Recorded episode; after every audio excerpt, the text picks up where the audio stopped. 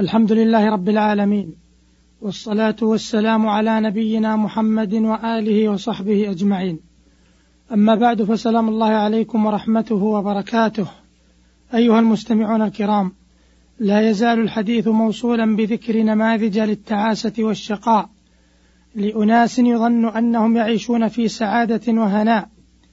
فمن تلك الأمثلة الليدي ديانا اسبنسر، تلك المرأة التي نالت من الشهرة ما لم تنله امرأة في القرن العشرين، حيث تزوجت بولي عهد بريطانيا عام 1400 للهجرة، وأقيم حفل الزواج بقصر بكنغهام، وشاهد العالم ذلك الحفل عبر شاشات التلفاز.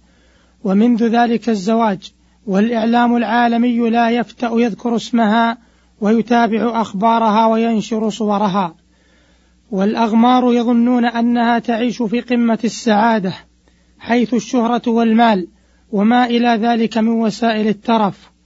والحقيقة الماثلة للعيان تقول بخلاف ذلك، فلقد كانت تلك المرأة تعيش عيشة الشقاء والتعاسة، فلقد اختلفت مع زوجها منذ سنوات الزواج الأولى، ثم اعترفا جميعا بالخيانة الزوجية، ثم طلقها، وأصبحت بعد ذلك تترامى من أحضان عشيق إلى آخر، إلى أن انتهت تلك النهاية المؤلمة، حيث لقيت حتفها في فرنسا عندما أسرع بها السائق مع خطيبها هروبا من ملاحقة المصورين، وذلك عام 18,000 للهجرة.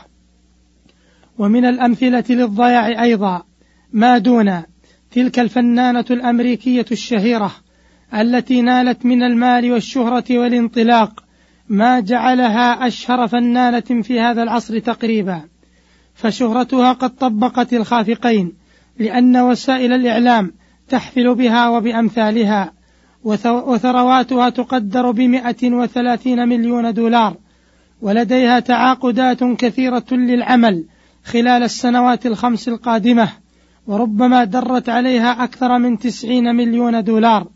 فهل هي سعيدة بذلك؟ وهل وجدت الراحة والاستقرار؟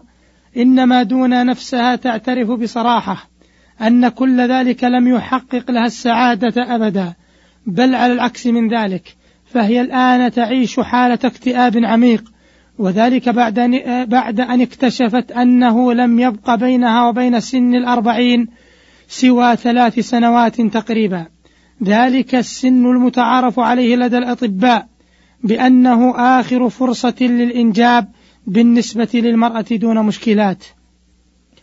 ولقد صرحت مؤخرا لمجلة النمساوية بأنها نادمة ندما شديدا على السنوات التي أضاعتها وراء الغناء، دون أن تفكر أن تتزوج من جديد بعد زواجها الأول الذي لم يستمر، ودون أن تفكر في إنجاب طفل أو أكثر يملؤون عليها حياتها بعد أن تنصرف عنها الأضواء. وتقول إنها تخشى أن تقضي بقية حياتها لا تعيش إلا مع الحيوانات الأليفة، أو مع أناس تستأجرهم ليكونوا حولها دون أن يكونوا من دمها ولحمها، وليس من بينهم زوج يحبها وتحبه بإخلاص. وتضيف هذه المرأة بأنها تملك المال الوفير، ولكنه لن يسعدها بقدر ما سيسعدها أن تجد زوجا مناسبا. فهذه اعترافات واحدة من شهيرات نساء هذا العصر، وليتها عرفت أن البديل لشقاء الحياة المادية يوجد في الإسلام، الذي كفل السعادة لمعتنقيه بكل ما تحمله هذه الكلمة من معنى.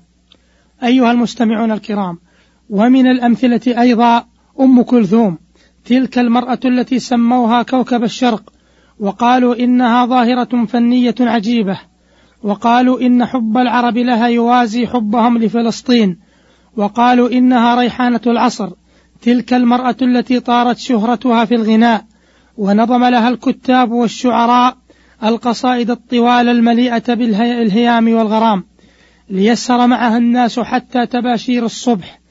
وإن مما يؤلم النفس أن الكثير من شبابنا اتخذوا من هذه الأغاني ملاذا ومهربا مما يلاقون من ضنك وشدة في حياتهم، مرده بعدهم عن الله فظنوا أن ذلك ينسيهم الشقاء، فرددوا أغنيات المطربين والمطربات فازدادوا شقاء فوق شقاء. فالسعادة التي توهموها ما هي إلا سعادة قشور، سعادة لذة عابرة مخدرة تخفي وراءها الآلام والهموم.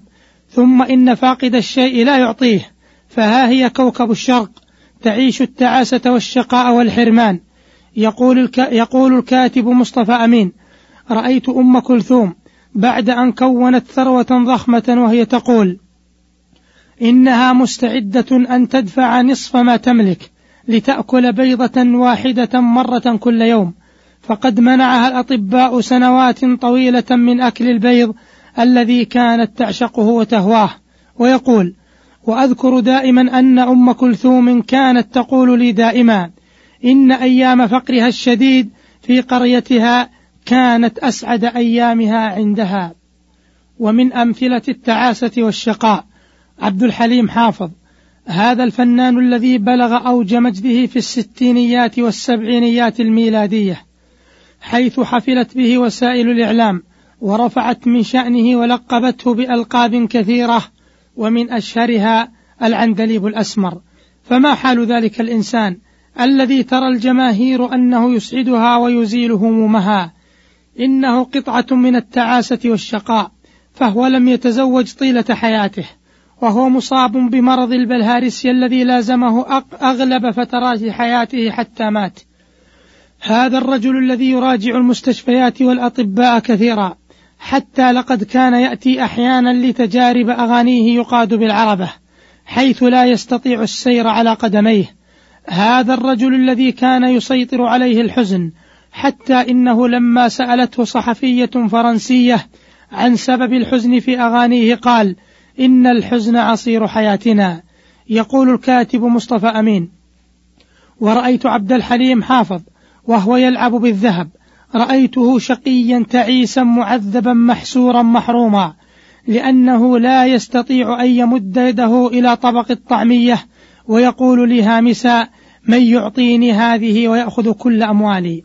هذه نبذة عن هذا الرجل الذي تعلق به الملايين من الناس، حتى إن منهم من انتحر لما توفي. والمقصود أيها المستمعون الكرام من ذكر هذه النماذج إنما هو أخذ العبرة والعظة، ليس إلا، وإلا فهم أفضوا إلى ما قدموا وسيقفون أمام حكم عدل. ثم إن نزول البلايا والمصائب لا يختص به أحد دون أحد، فقد تنزل بالبر والفاجر والمسلم والكافر، ولكن فرق بين نزولها على البر المؤمن وبين نزولها على الفاجر أو الكافر. فالمؤمن البر يستقبلها برضا وسرور، فترتفع بها درجاته في الدنيا والآخرة. أما الفاجر والكافر فيستقبلها بهلع وجزع، فتزداد مصائبه وتكون من عاجل العقوبة له.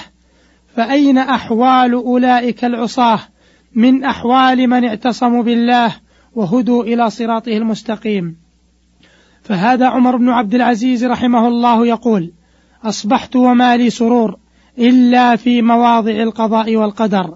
وهذا شيخ الإسلام ابن تيمية رحمه الله يقول: لما أودع غياهب السجن ما يصنع بأعدائي، أنا جنتي وبستاني في صدري، أين رحت فهي معي لا تفارقني، أنا حبسي خلوة وقتلي شهادة وإخراجي من بلدي سياحة.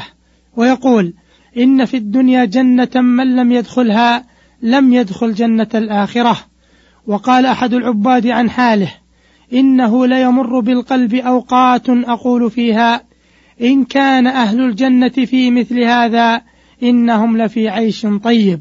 وقال آخر: إنه ليمر بالقلب أوقات يهتز فيها طربا بأنسه بالله وحبه له عز وجل. وقال آخر: مساكين أهل الغفلة خرجوا من الدنيا وما ذاقوا أطيب ما فيها. وقال آخر: لو علم الملوك وأبناء الملوك ما نحن فيه لجالدونا عليه بالسيوف.